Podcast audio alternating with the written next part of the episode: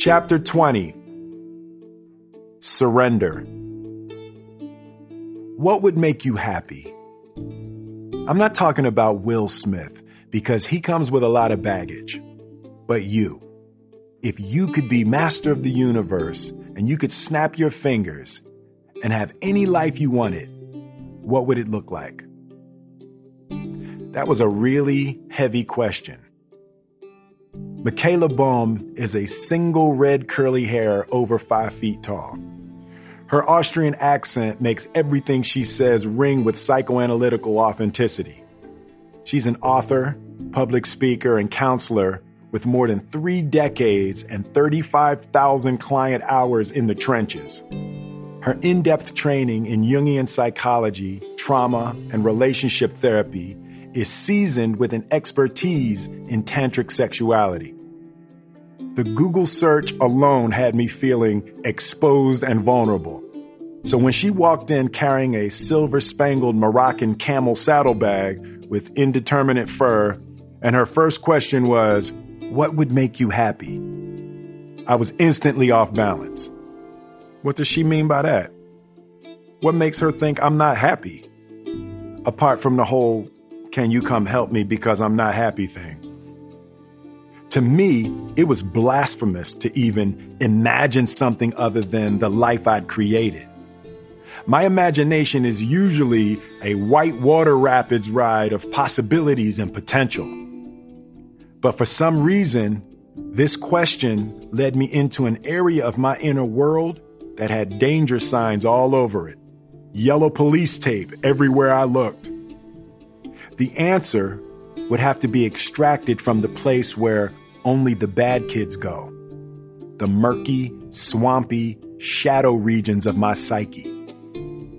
I don't even let myself think from inside that neighborhood, so I'm damn sure not going to speak from there. I mean, what if I rip down all the boards and barriers and barricades, and whatever demon is in there takes over? What if I can't put it back? What if I like it being out? But I approached the dark place. I wanted to see what was in there. I ducked under the first layer of yellow tape. What is she really asking me? What life would I create if I didn't give a fuck? And then the shadow spoke. I would have a harem. The vulnerability of exposing my unprocessed, unfiltered fantasies first seized me with embarrassment, then filled me with anger, like she had tricked me. Maybe Michaela's a witch. How could she get me to reveal my filthy shadow world that fast? Michaela didn't flinch. She retrieved a journal and a pen from her multicolored enchanted satchel and said, "Okay, a harem, interesting. So who's in it?" "What do you mean?" I said. "Who's in your harem? The women. Tell me their names." Michaela is holding her pen over her journal, awaiting my answer to her question. This is some Jedi mind trick shit. Some Jungian, psychotantric embodiment voodoo. She ain't getting me with this. "Don't just sit there like you don't have an answer," Michaela said. "You know exactly who the women are. This is not the first time you've thought about this. You've played this out over and over again in your mind. What are their names?" I'm I'm saying I just don't I don't know. I mean, what I'm I don't understand why you need to know who they are. "I need to know because I'm going to run your harem," she said, as if I was supposed to know that this was an actual job people did. "Look, you are Will effin' Smith. You are one of the richest, most beloved people on earth. If you can't have the life that you want, the rest of us are screwed." "Misty Copeland," I said, calling Michaela's bluff. "She's that black ballerina. I know who Misty Copeland is," Michaela said, as she jotted down her name. "Who else?" "Hallie," I said, stone-faced. "Let's play witch lady. What else you want?" "You know, harems are not just for sex," Michaela said. Harems are convened for inspiration. You need a doctor, you need a painter, an architect, a couple lawyers, a musician, a poet. And not just Americans. You should be hearing multiple languages. Your harem should be made up of the most beautiful, unique, and powerful women from around the world. Your responsibility will be resources and devotion to their individual growth and blossoming. And in return, they will feed you and shower you with their feminine gifts and send you into the world full and inspired. For the next two hours, Michaela wrote feverishly. She took out her laptop. I guess she's a modern witch. And showed me pictures and videos and TED Talks of the most dynamic and talented women from across the globe. I'm pacing and laughing and inspired. I was dancing in the shadow zone. And somehow, the demons within me that had seemed too dark and evil to even consider didn't seem so scary in the light of Michaela's acceptance. When all was said and done, we had about twenty-five names. We had trip routings, global events to attend like Carnival in Rio and Holi, the Hindu festival of color in India. We had a list of people who my harem and I should meet. Michaela and I high-fived, and I agreed to start making contact with the women first thing Monday morning. I had a couple of nights to sleep on it. And by Tuesday close of business, I was out. With every hour, my enthusiasm waned.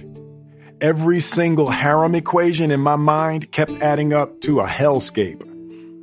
If I can't figure out how to nurture and nourish one extraordinary woman, what the fuck made me think I could care for twenty-five? I don't want a harem, I said. Of course you don't, Michaela responded.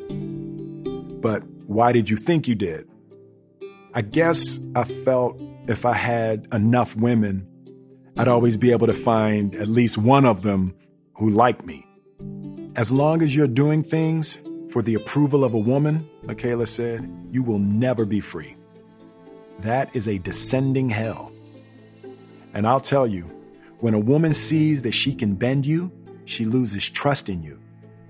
We need you to be solid. We need your yes to be a yes and your no to be a no.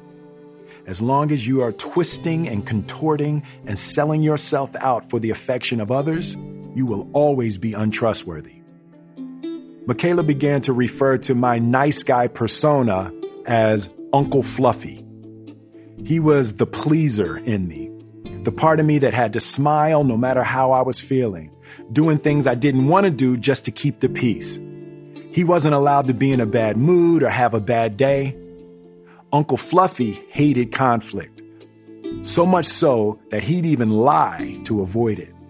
He signed every autograph, shook every hand, kissed every baby. Fluffy was jovial, talented, smart, generous.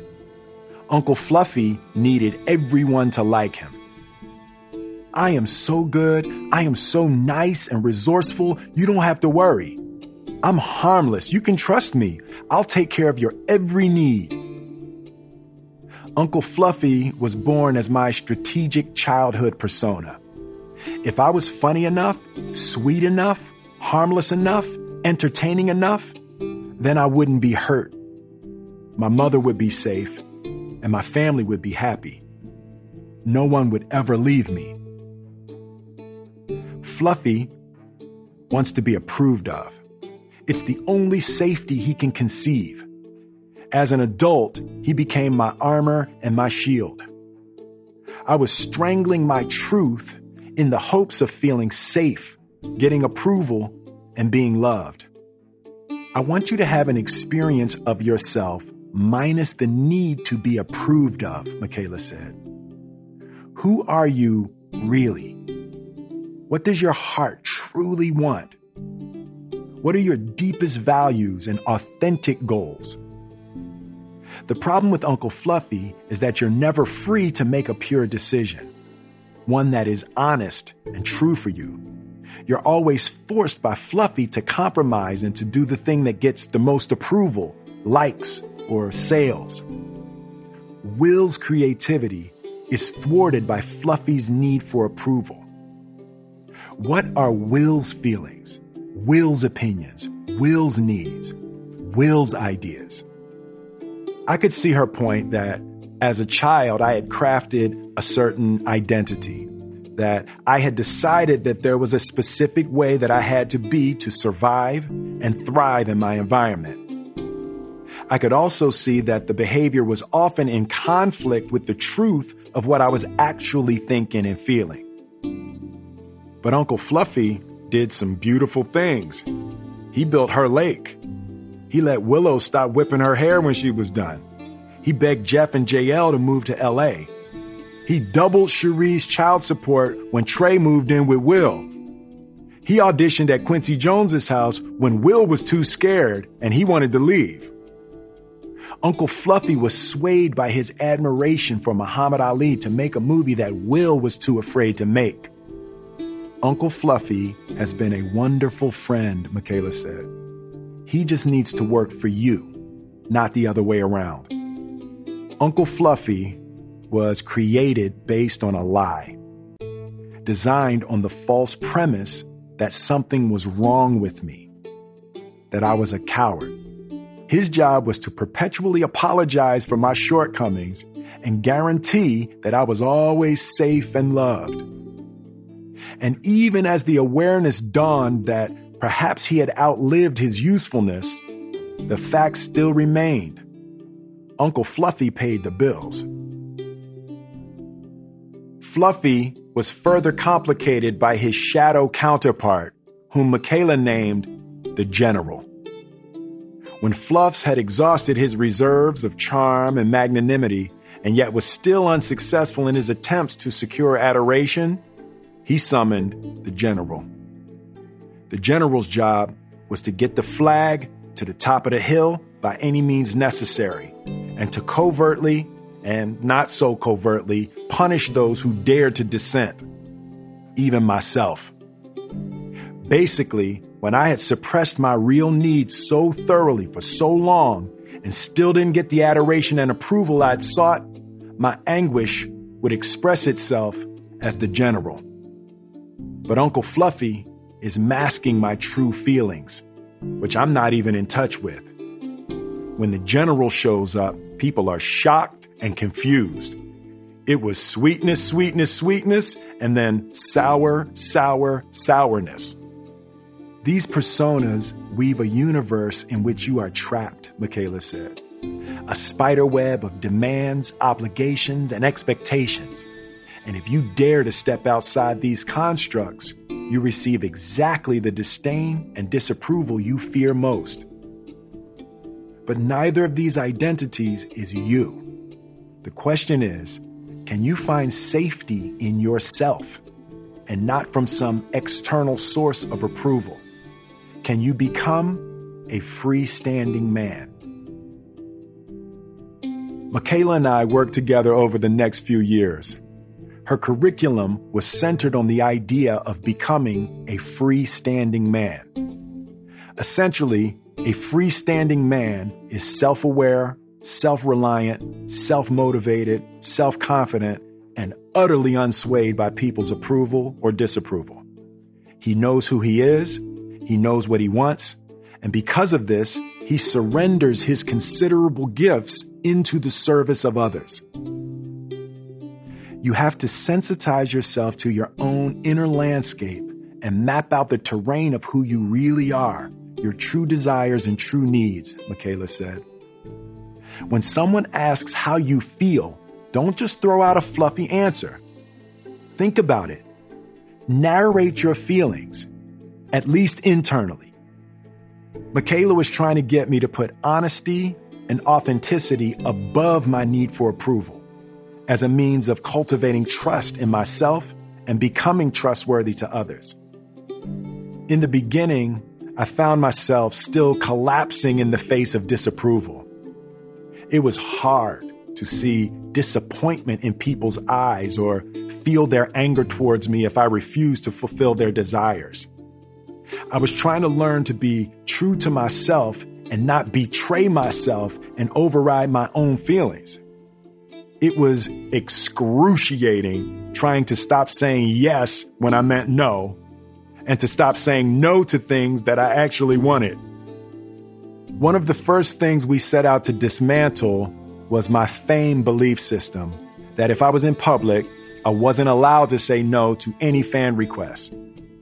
If someone wanted a picture, an autograph, a handshake, a hug, it didn't matter if I was eating or talking or not feeling well. I had obligated myself to fulfilling the promise of my image. In twenty seventeen, I was on the jury at the Cannes Film Festival alongside Pedro Almodovar, Maren Ade, Fan Bingbing, Park Chan-wook, Jessica Chastain, Ang Lee, Paolo Sorrentino, and Gabriel Yared. During this time, I was practicing the behavioral change of setting and honoring my personal boundaries. I was going to tell people the truth of how I was feeling. I was going to say no when I meant no, and yes when I meant yes. It was day five, and we'd already watched fourteen movies, eight of which were subtitled, and six of which were experimental.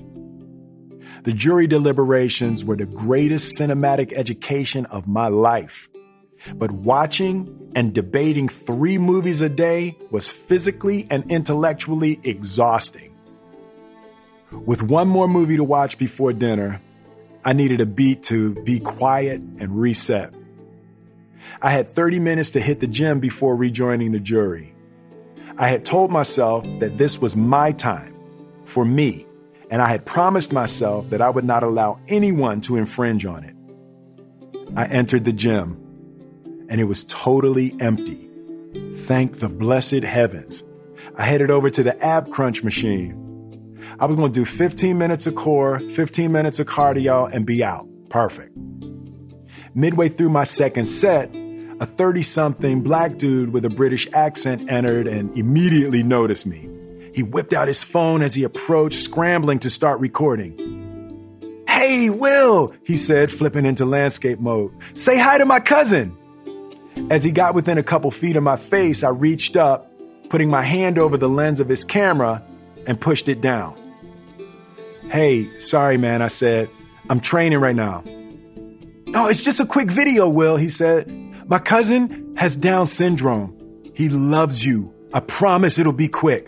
The Fresh Prince is the only thing that makes him smile."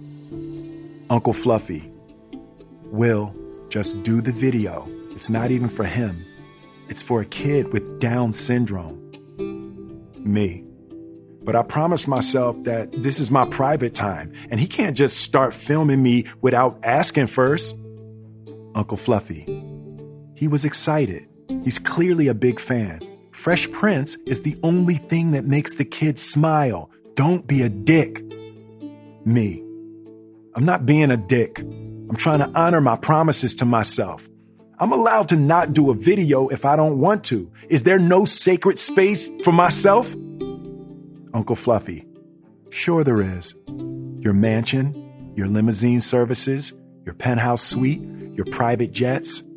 All the shit we wouldn't have if I let your newfangled sense of self run our lives. "Will, there's nobody in here," the guy said. "It's just us. Please, just say hi." I know I looked crazy as shit to this dude. I'm still holding his camera down with a thousand-yard stare in my eyes as the war within me raged. "Look, I'm sorry, man," I said. "But no." The pain in this man's eyes is burned in my memory. It brings tears even to this day. He looked at me with such disbelief. This is not Will Smith. "But why not, Will?" he said. I paused. I searched for the deepest, most honest answer. "Because I don't want to," I said. The man shook his head in disgust, turned, and left the gym. I knew I had done right by myself, but I hated that someone else, an innocent, had gotten caught in the crossfire of my internal war. I never made it to cardio. I went back to my room and could not stop crying. Over the next two years, Michaela and I were joined at the hip, She repeated over and over again, explore, experience, experiment, expand. She set free the wild-minded pathfinder within me, whose vision had been narrowed by the obligations and expectations of being Will Smith. Michaela encouraged me to try new things and meet new people, rekindle my spirit of exploration and adventure. I began to take a fresh sampling of the fruits of the human experience.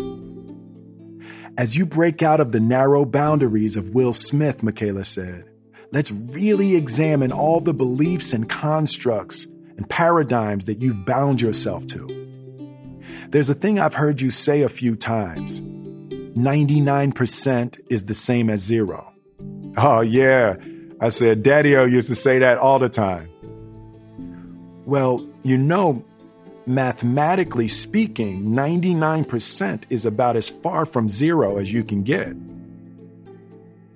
I had used that phrase thousands of times in my life. But for some reason, when Michaela said it, I truly heard it for the first time. This had been a stable foundational axiom that had driven my operating system. But its falsity was so obvious, it opened me up to reevaluating and reexamining all of my assumptions. If ninety-nine percent is not the same as zero, what is seventy-two percent or twenty-three percent or eighty-four point six nine percent? Hell, what's zero? Rather than seeing every situation as binary, all of a sudden the possibilities became infinite. I realized that I had seen the world, but never on vacation. So I began to travel with no agenda. I spent time with people I admired who I just wanted to get to know, with no financial or business outcome attached. I visited with famed British Iraqi architect, the queen of the curve, Zaha Hadid. I became friends with jazz rock pianist Eric Robert Lewis. He told me he'd been trained as a classical pianist, and the rigid confines of that discipline had sent him into a nervous breakdown. While in a mental hospital, Bruce Lee had spiritually visited him and told him to use the piano to fight his demons. Elu, as he's known, developed a martial arts style of playing the piano. He got rid of the stool, he armored himself with steel forearm sleeves, assumed the kata stance, and began to play in his own liberated, one-of-a-kind style. But Michaela's most important initiative came when she found out that I couldn't swim. Not on my watch, she said, in one of the only times I managed to surprise her. When I told her I wanted a harem, she didn't flinch, but me not being able to swim sent her feverishly texting my publicist, Meredith O'Sullivan Watson, who's friends with the four-time Olympic gold medalist in swimming, Janet Evans. You are going to develop a relationship with the ocean. The big she, Michaela said.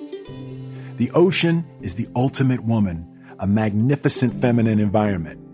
If you can understand her, you'll understand us all. The ocean holds all the chaotic glory of Mother Nature, and no amount of power or intellect will ever be able to control or manipulate her.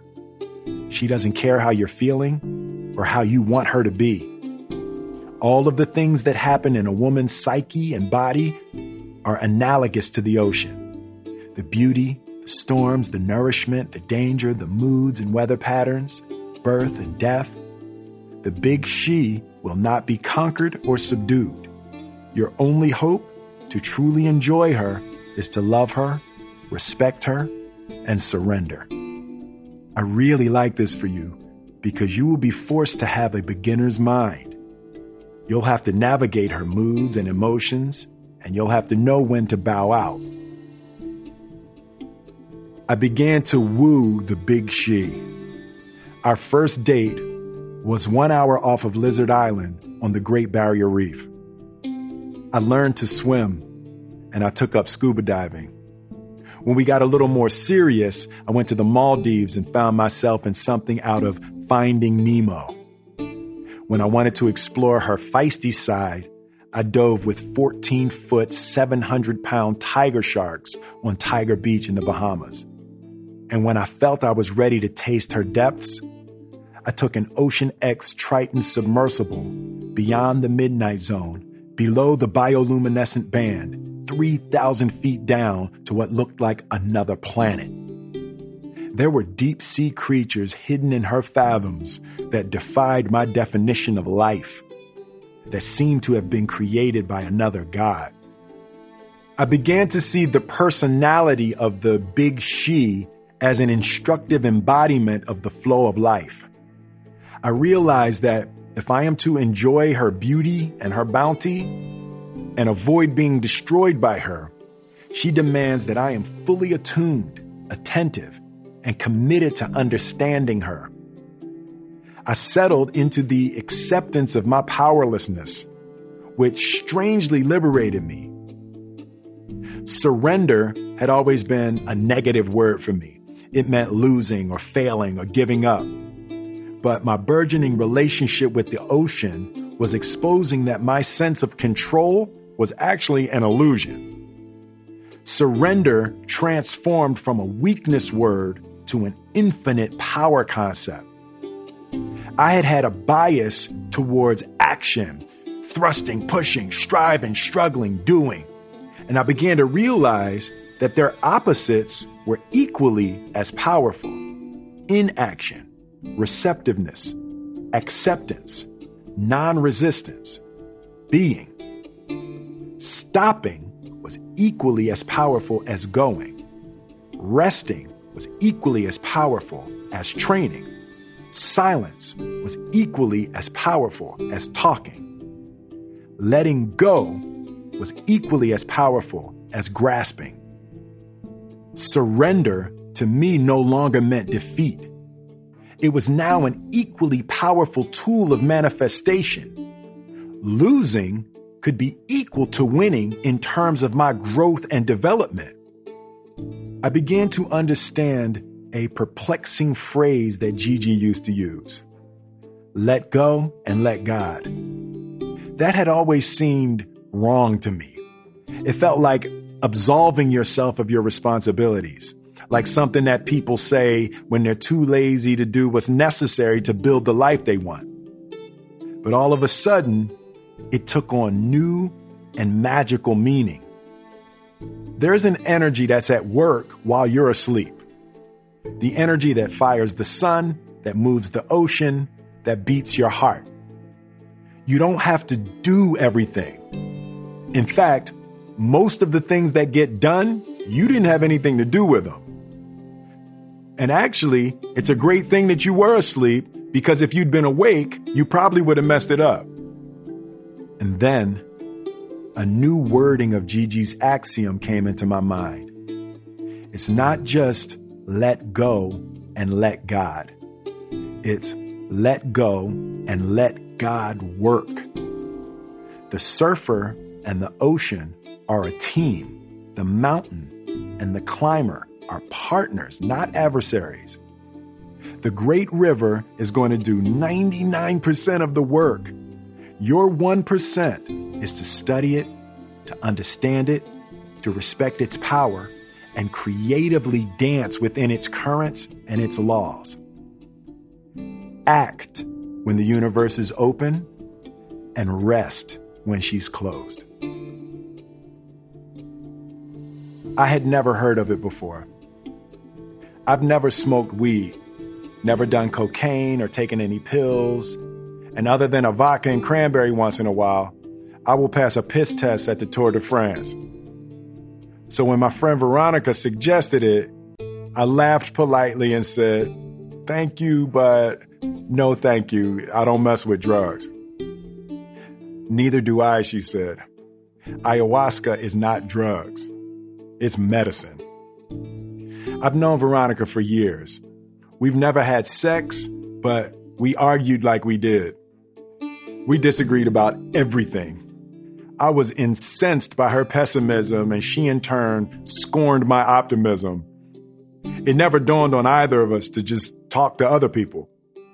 I guess we kind of used each other to crash test our theories about life.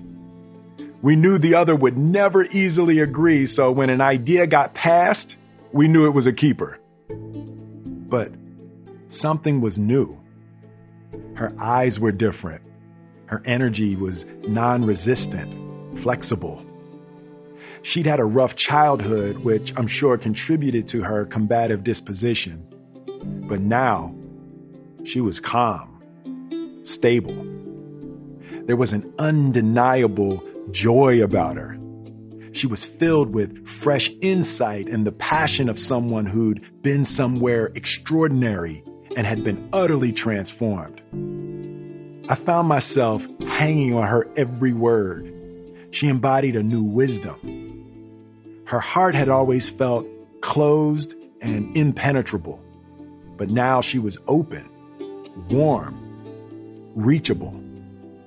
In the past, I'd always felt like her parent trying to wrestle a hard-headed child into reality. Today, I felt like Matt Damon listening to Robin Williams in Good Will Hunting. I was riveted. I was intrigued.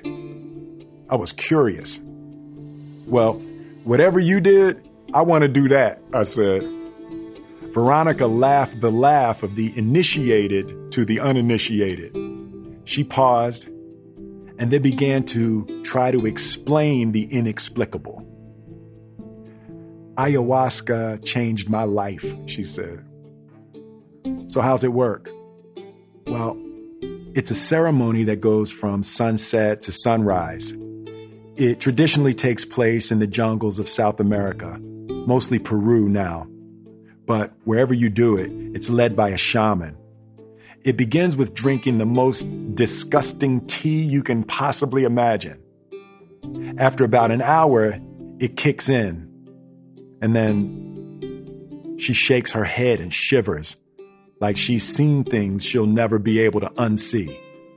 And then, what? I said. Well, it traps you with your mind. Well, that don't sound fun at all, I said. Any issues you may be struggling with, the medicine goes right to them, she says, and brings them to the surface, making you look at them, experience them, and ultimately heal them. I never told you this before, but when I was a teenager, I had an abortion. It was the most devastating choice I ever made. I've been haunted and crippled. I've done therapy for decades, but have never been able to shake the shame. In my ayahuasca ceremony, I met my child. He was in heaven. He was so happy, so sweet, so beautiful. I wailed and purged for hours. He forgave me. He even asked me to name him. I named him Zion. And in one night, I got free from a lifetime of guilt.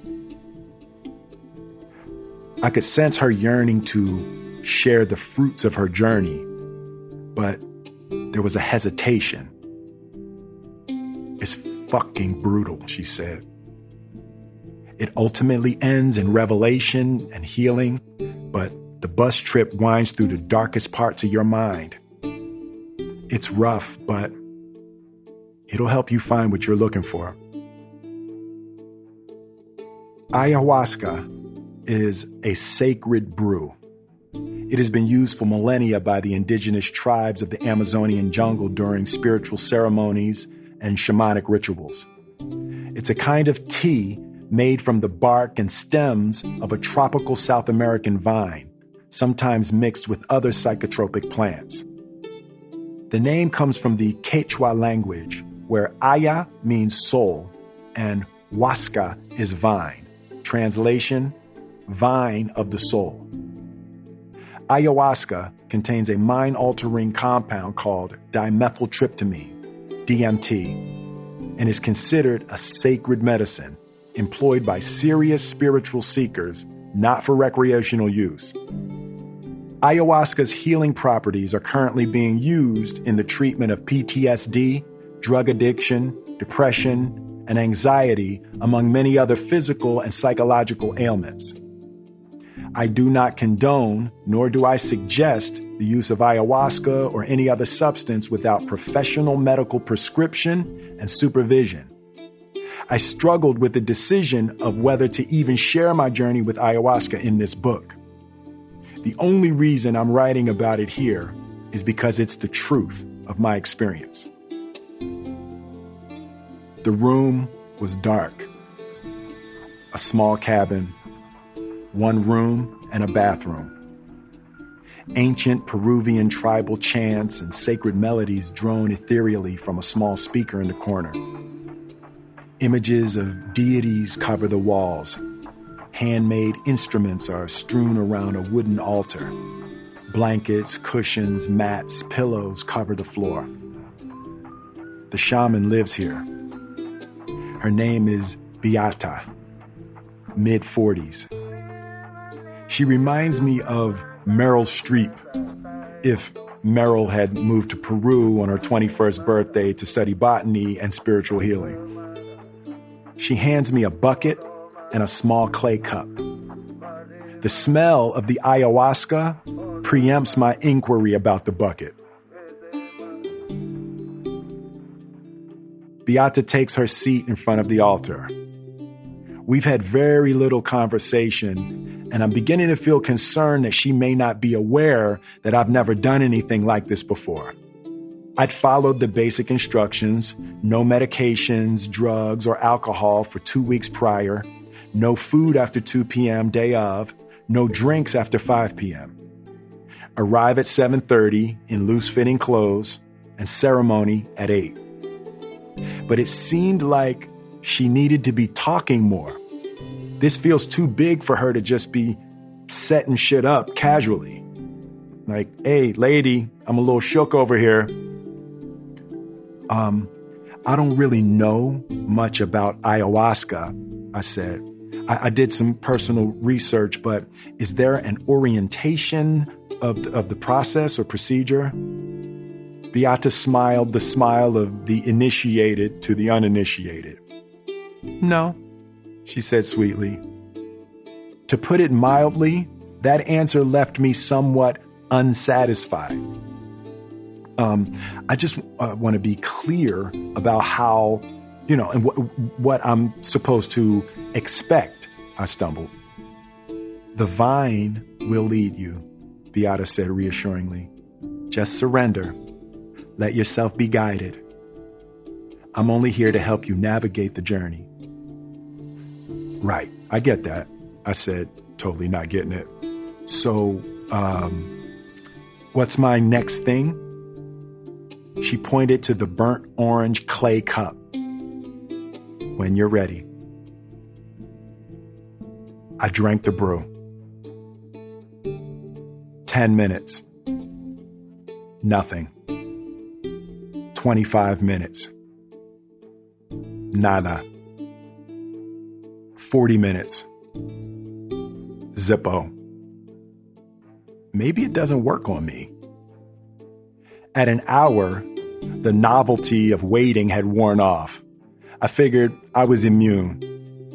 It was nine p.m., and I realized I had agreed to do this stupid shit till sunrise. My little mat on the floor was comfortable, so I said fuck it and went to sleep.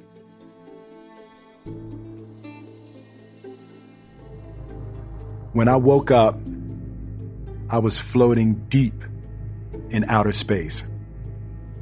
As I regained my bearings, I realized that I was trillions of light years away from Earth. I was so far away that I knew I would never see anything or anyone I loved ever again. This is where I would be for eternity.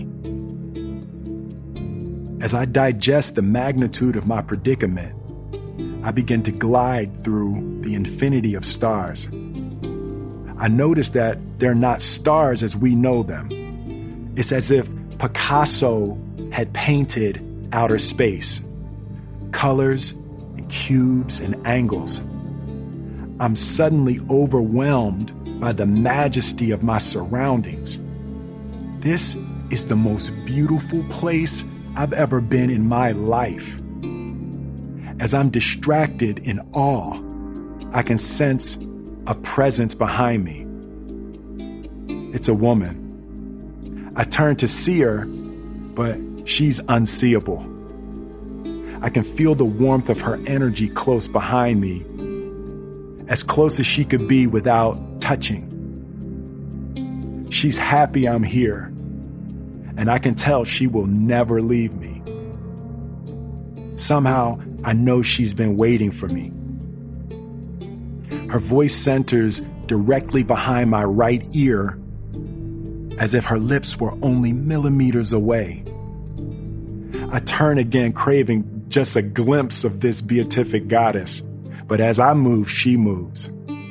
I can tell I'm not meant to see her, but I'm okay with that, because every second with her quenches my lifelong thirst. She is everything. Lover, teacher, mother, protector, guide. She is all I have ever dreamed of and everything I have ever wanted. I can tell she knows everything I need to know and how to get everywhere I want to go. She is my goal, my solution, my answer. She is the top of the mountain and the sky beyond. "Where are we?" I say softly. "What do you mean, silly?" she says in a tone that melts away everything but bliss. "This place is beautiful," I say. "This is not a place, silly," she kept endearingly calling me silly.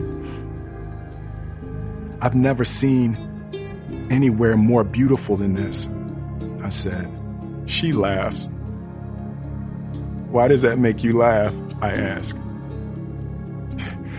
"This is you, silly," she said. "Huh? What do you mean?" "This is not a place. This is you."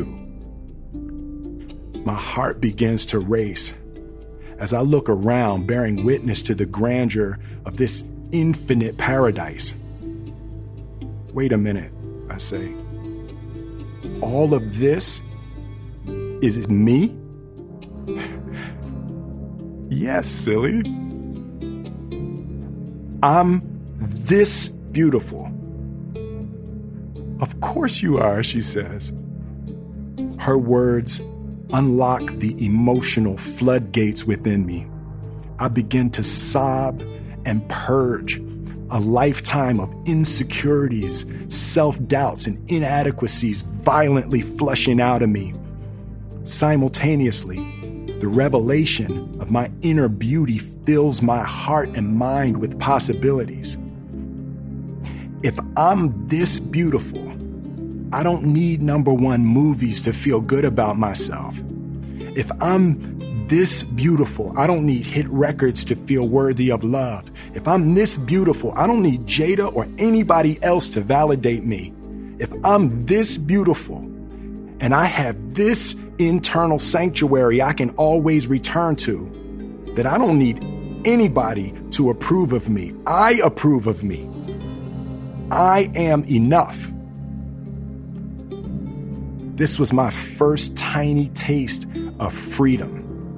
An invisible yoke had been lifted from my neck. All of my needing and grasping and clinging and lusting and demanding and maneuvering and reaching and craving, all of the insatiable desires that had kept me on my hamster wheel of misery were falling away. I no longer needed to chase the proverbial carrot on the stick. I wasn't starving anymore. In my fifty plus years on this planet, this is the unparalleled greatest feeling I've ever had.